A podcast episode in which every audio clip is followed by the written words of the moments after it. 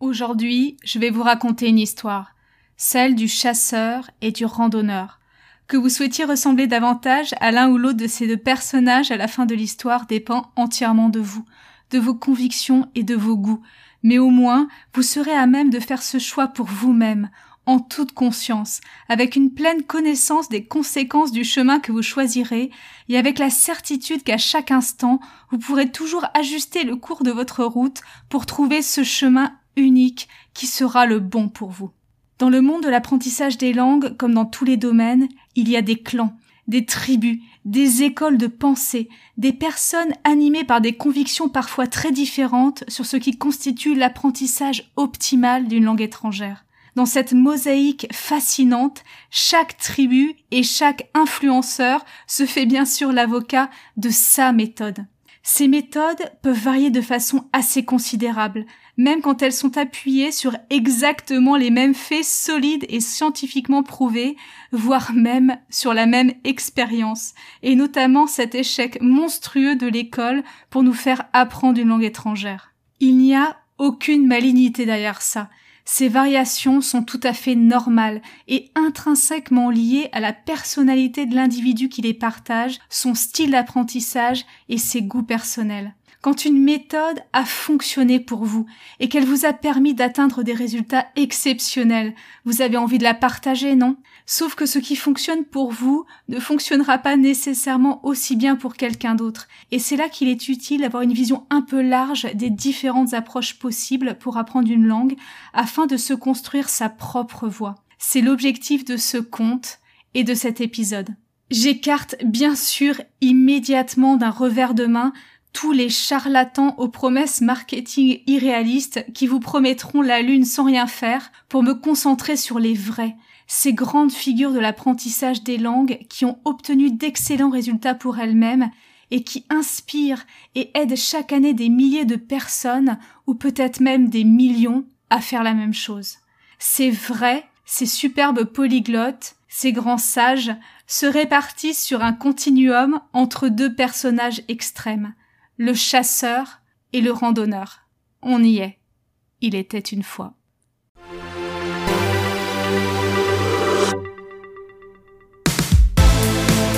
Bienvenue dans le podcast Language Booster, l'émission qui combine les techniques des plus grands polyglottes, la psychologie de la performance, les dernières découvertes des neurosciences et les outils numériques, tout cela dans un but unique vous permettre de passer au niveau supérieur dans votre maîtrise des langues.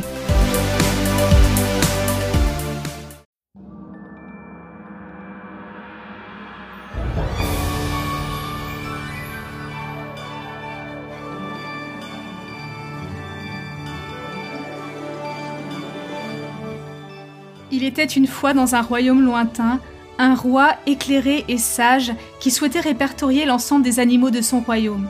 Pour ce faire, il convoque à la cour deux de ses meilleurs sujets, Eric, son meilleur chasseur, et Jacques, un excellent randonneur. Il leur demande à tous deux de parcourir ces terres pour lui ramener les croquis de tous les animaux qu'il rencontre. Dans trois mois, celui des deux qui aura répertorié le plus d'animaux différents recevra une somptueuse récompense. Jacques, le randonneur. Jacques prend la route au petit matin.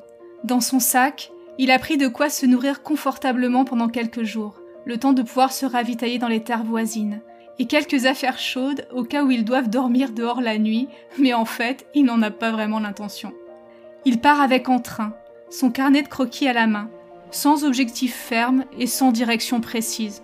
Après tout, il va falloir couvrir une grande partie des terres du royaume, alors autant y aller à l'envie. C'est le printemps, l'air est doux, les paysages sont magnifiques et Jacques profite de chaque instant de cette immense randonnée. Régulièrement, il s'accorde un petit moment de repos et chaque fois qu'il repère un animal, il s'arrête et prend le temps de le dessiner.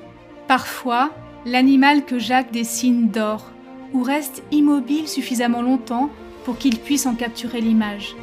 Ses croquis sont alors superbes et parfaitement détaillés. Jacques considère alors avec satisfaction qu'il a capturé l'essence de ce type d'animal et cherche autour de lui quel autre animal il pourrait maintenant dessiner.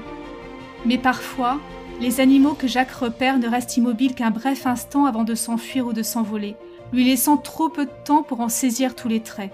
Il essaye alors d'affiner son dessin quand il a la chance de rencontrer l'animal de nouveau, ce qui arrive parfois, mais pas toujours. Du coup, le carnet de Jacques se remplit d'une grande quantité d'ébauches d'animaux à peine dégrossis. Lorsque la nuit tombe, il cherche le confort accueillant d'une auberge et s'endort content après une magnifique journée de marche et un bon dîner. Quand il revient au château au bout de trois mois, Jacques est heureux, radieux et en pleine forme.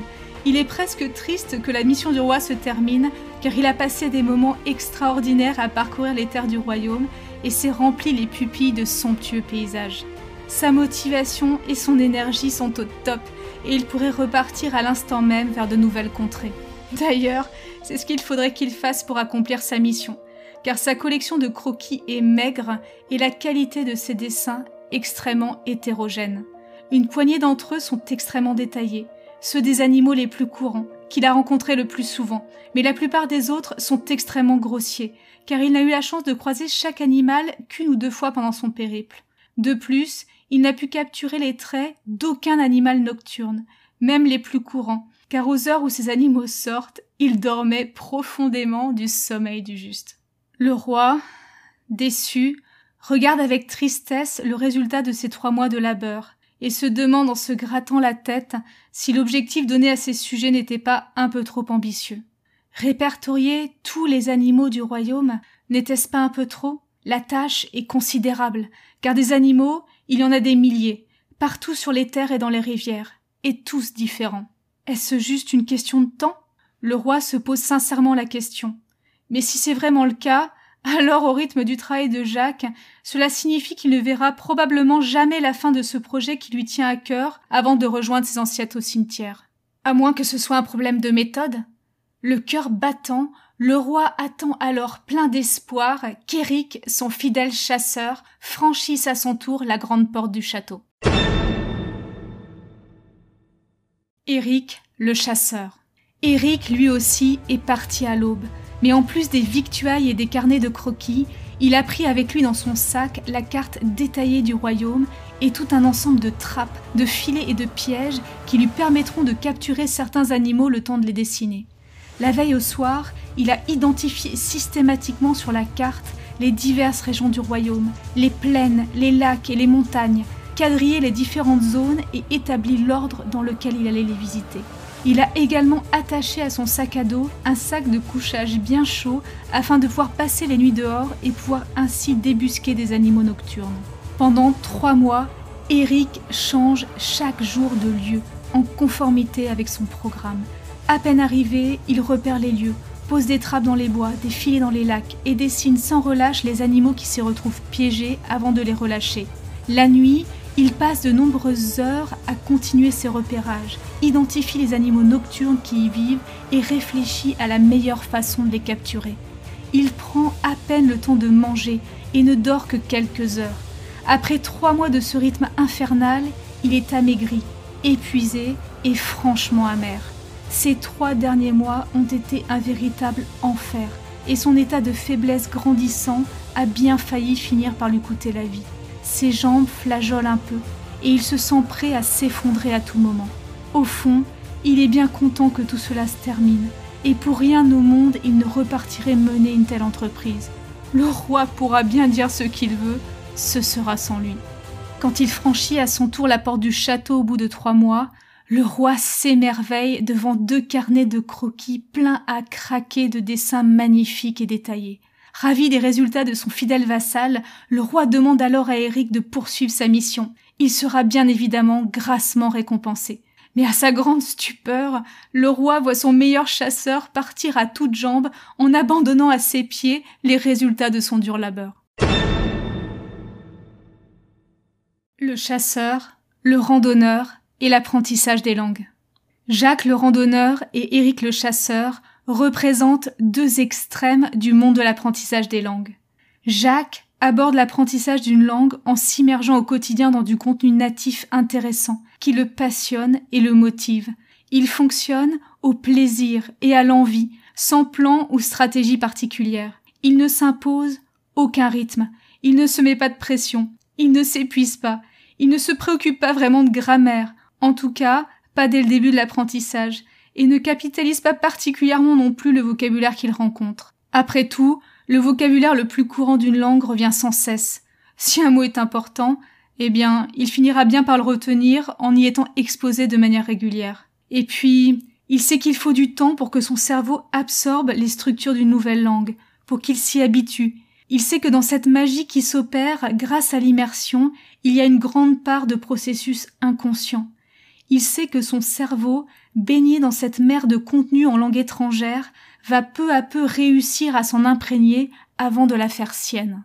Cette approche, on pourrait la qualifier d'approche naturelle. L'idée est d'intégrer petit à petit le vocabulaire, les structures de la langue et la conjugaison de façon naturelle, comme nous l'avons fait avec notre langue maternelle, en étant baigné dedans. Après tout, on nous a pas donné un dictionnaire et un bécherel au berceau, et pourtant, nous avons été capables d'intégrer des monceaux de vocabulaire et des pans entiers de conjugaison bien avant notre tout premier cours de français. L'avantage de cette approche, c'est qu'elle est résolument fun et motivante, parce que l'unique objectif que vous avez besoin de vous donner dans une journée, c'est de vous immerger dans des contenus natifs passionnants en langue étrangère, des contenus qui vous intéressent, et de discuter avec des natifs. Les inconvénients de cette approche, c'est que le processus d'acquisition de la langue peut être infiniment long et qu'il est profondément incomplet.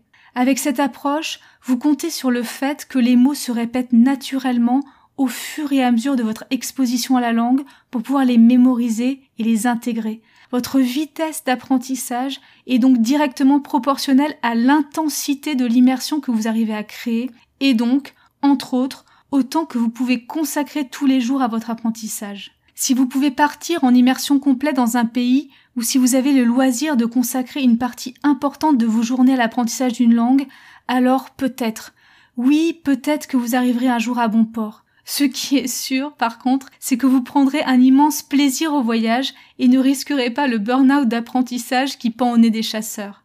Mais dans un contexte plus réaliste où l'apprentissage de la langue n'est pas votre activité principale, mais quelque chose que vous faites en plus d'une journée déjà chargée, se contenter de cette approche seule me semble illusoire. J'ai essayé personnellement de jouer le jeu de l'approche naturelle pure pendant un certain temps, et je l'ai trouvée extrêmement frustrante pour plusieurs raisons. Tout d'abord, l'absorption du vocabulaire par exposition naturelle à la langue est extrêmement lente. Il faut arriver à se créer une dose d'immersion quotidienne véritablement massive pour que les mots et les structures que l'on doit intégrer deviennent familiers et reviennent avec suffisamment de fréquence pour les mémoriser. Avec à peine 30 minutes, une heure, voire une heure trente grand maximum à consacrer à l'apprentissage d'une langue dans une journée, l'intensité d'immersion que j'arrivais à créer restait insuffisante pour véritablement faire décoller mon vocabulaire.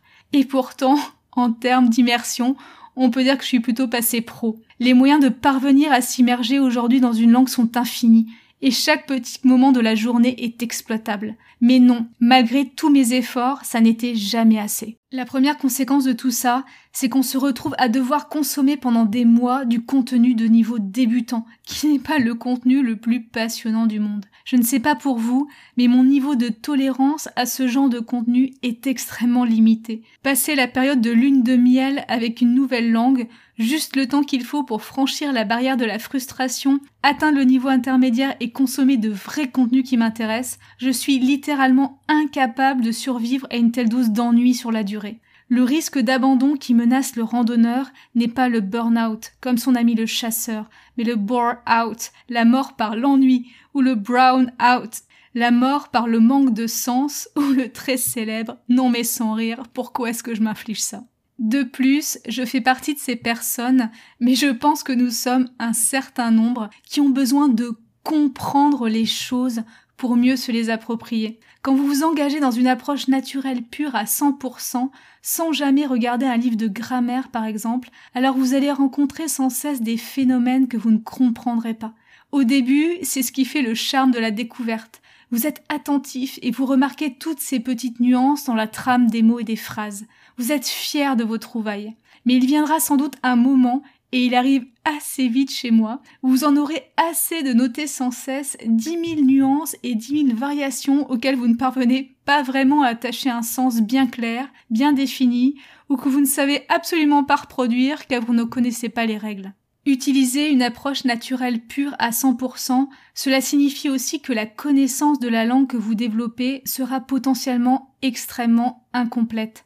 Si vous vous contentez des mots et des structures rencontrés dans les contenus que vous consommez, sans jamais aller chercher du vocabulaire supplémentaire ou les quelques règles de grammaire qui agissent dans l'arrière-scène, alors vos connaissances seront extrêmement parcellaire. Vous connaîtrez la conjugaison de certains verbes à certains temps et à certaines personnes, par exemple, mais vous serez incapable de les conjuguer à d'autres personnes, ou vous serez incapable de conjuguer un nouveau verbe que vous rencontrez dans un temps que vous connaissez pourtant, même si vous pouvez toujours essayer de vous lancer avec l'intuition que vous aurez développée. De la même manière, il est possible que vous ne rencontriez jamais des pans entiers de vocabulaire, et ce d'autant plus si vous restez coincé dans des contenus de niveau débutant.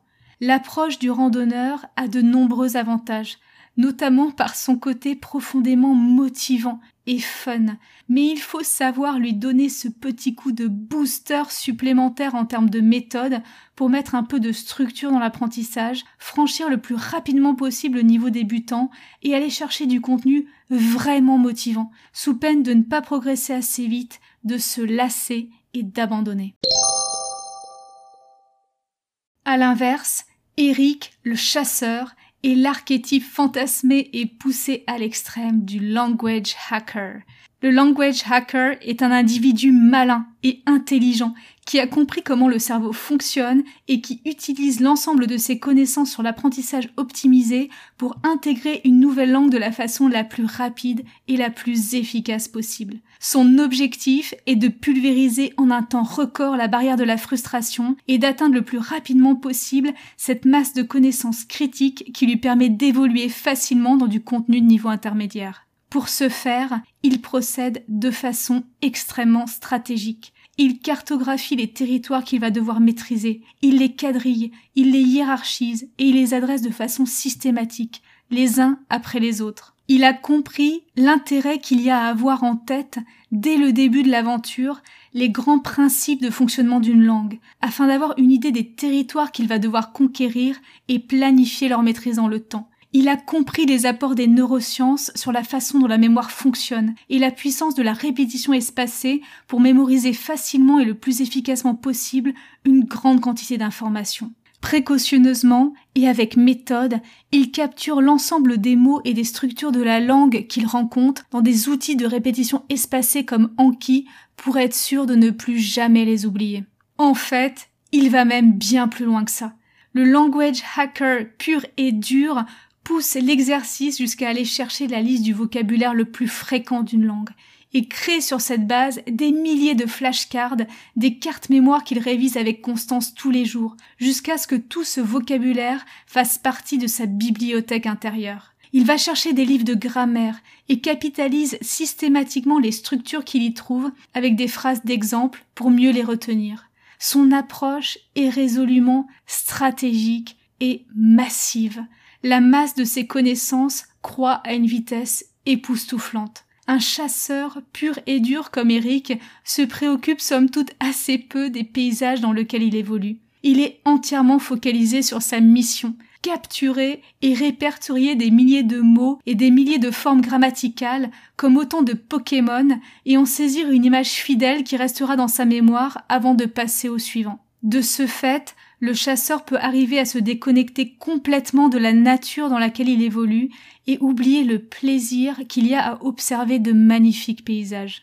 Ce monde du language hacking est le premier que j'ai rencontré quand j'ai commencé à m'intéresser de près à la meilleure façon d'apprendre une langue. Et j'ai plongé tête la première dedans, comme Alice dans le trou du lapin, pour plusieurs raisons. La première, c'est déjà que je ne peux pas vraiment renier mon côté ingénieur et geek. Derrière la démarche du language hacking, il y a beaucoup de recherches sérieuses et d'informations concrètes apportées par les neurosciences sur la meilleure façon d'apprendre.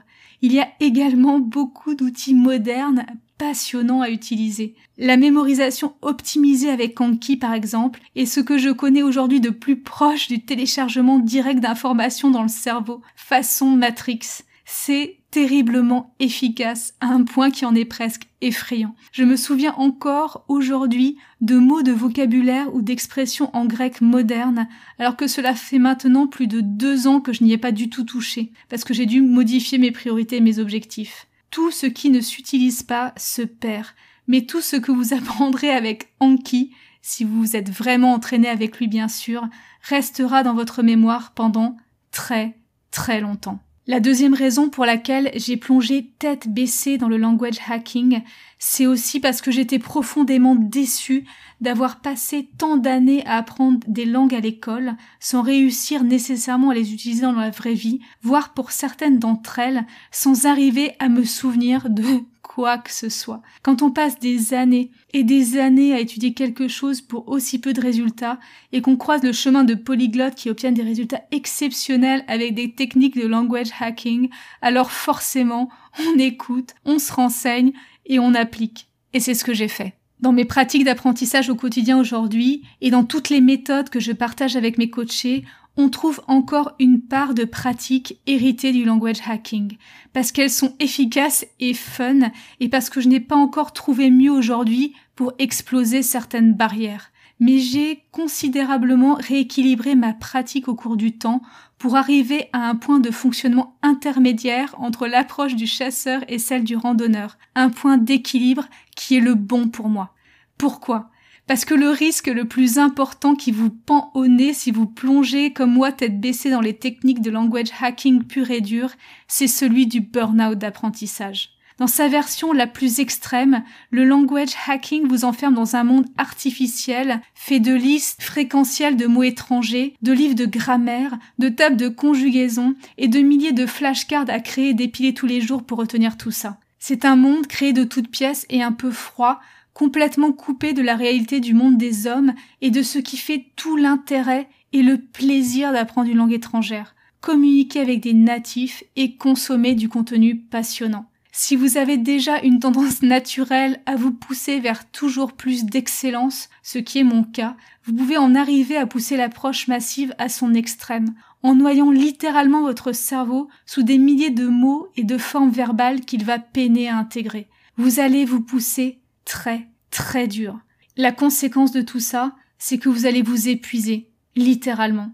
Et dans le pire des scénarios, vous allez complètement vous écurer de l'étude de la langue que vous désiriez pourtant si ardemment apprendre, et vous finirez par l'abandonner, définitivement, comme le chasseur Eric qui laisse au pied du roi le résultat de trois mois d'un intense travail.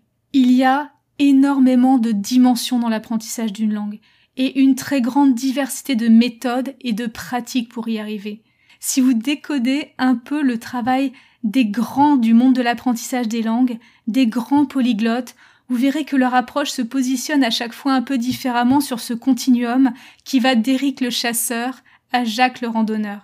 Chaque fois que je découvre et analyse le travail de l'un d'entre eux, je m'amuse à essayer de le positionner sur ce continuum. Amusez-vous vous aussi à comprendre leur approche particulière et comment ils se positionnent. Et surtout, expérimentez expérimentez, expérimentez et apprenez à découvrir le point d'équilibre qui est le bon pour vous. C'est ce que j'ai fait pour moi-même en expérimentant une tonne de choses et notamment ces deux approches extrêmes et en retenant de chacune d'elles ce qui fonctionne le mieux pour moi. C'est aussi ce que j'aide les personnes que j'accompagne en coaching à faire en leur apportant tout un éventail d'outils, de méthodes et de ressources qu'elles ne connaissent pas. Je vous laisse le lien vers la page des accompagnements dans la description de ce podcast. J'espère que vous avez pris autant de plaisir à écouter cet épisode que j'en ai pris à le créer pour vous. Et si vous connaissez une personne à qui cet épisode peut être utile, n'hésitez pas à lui partager. Je vous souhaite énormément de succès dans votre apprentissage et je vous dis à tout de suite dans le prochain épisode.